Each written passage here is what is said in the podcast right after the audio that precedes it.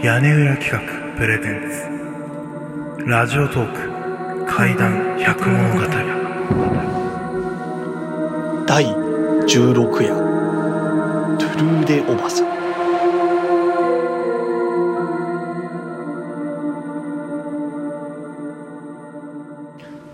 昔々あるところに小娘がありました。娘はわがままで小生意気で、両親が何か言ってもはいと言った試しがありません。これではろくなことはないはずです。ある日、この娘が両親に言いました。私トゥルーデおばさんの噂をいろいろ聞いてね、ちょいとおばさんのとこへ行ってみるつもりなの。人の話ではね、おばさんとこはそりゃあ奇妙なんですって。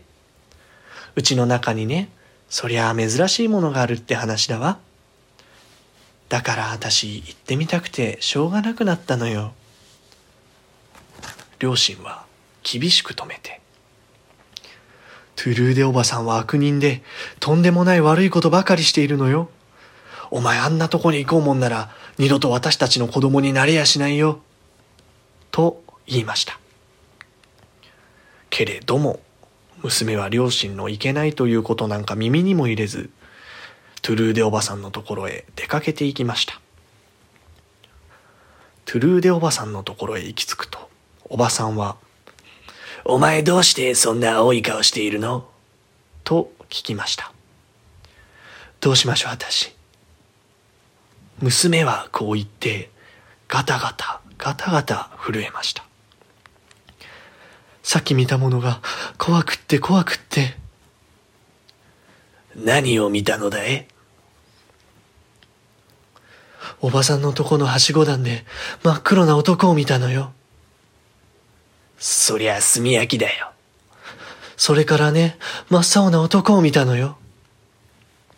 そりゃ狩人だよ。その次にはね、私、血みたいに真っ赤な男を見たのよ。そりゃあ獣を潰す人だよ。嫌だわ、嫌だわ、トゥルーデおばさんたら。私ゾーッとしたことよ。窓から見たらね、おばさんは見えないで、頭に火の燃えてる鬼が本当に見えたのよ。おや、そうかい。と、おばさんが言いました。そうするとお前は魔女が本当の化粧をしているところを見たのだよ。おばさんはね、お前が来るのをとうの昔から待っていたのさ。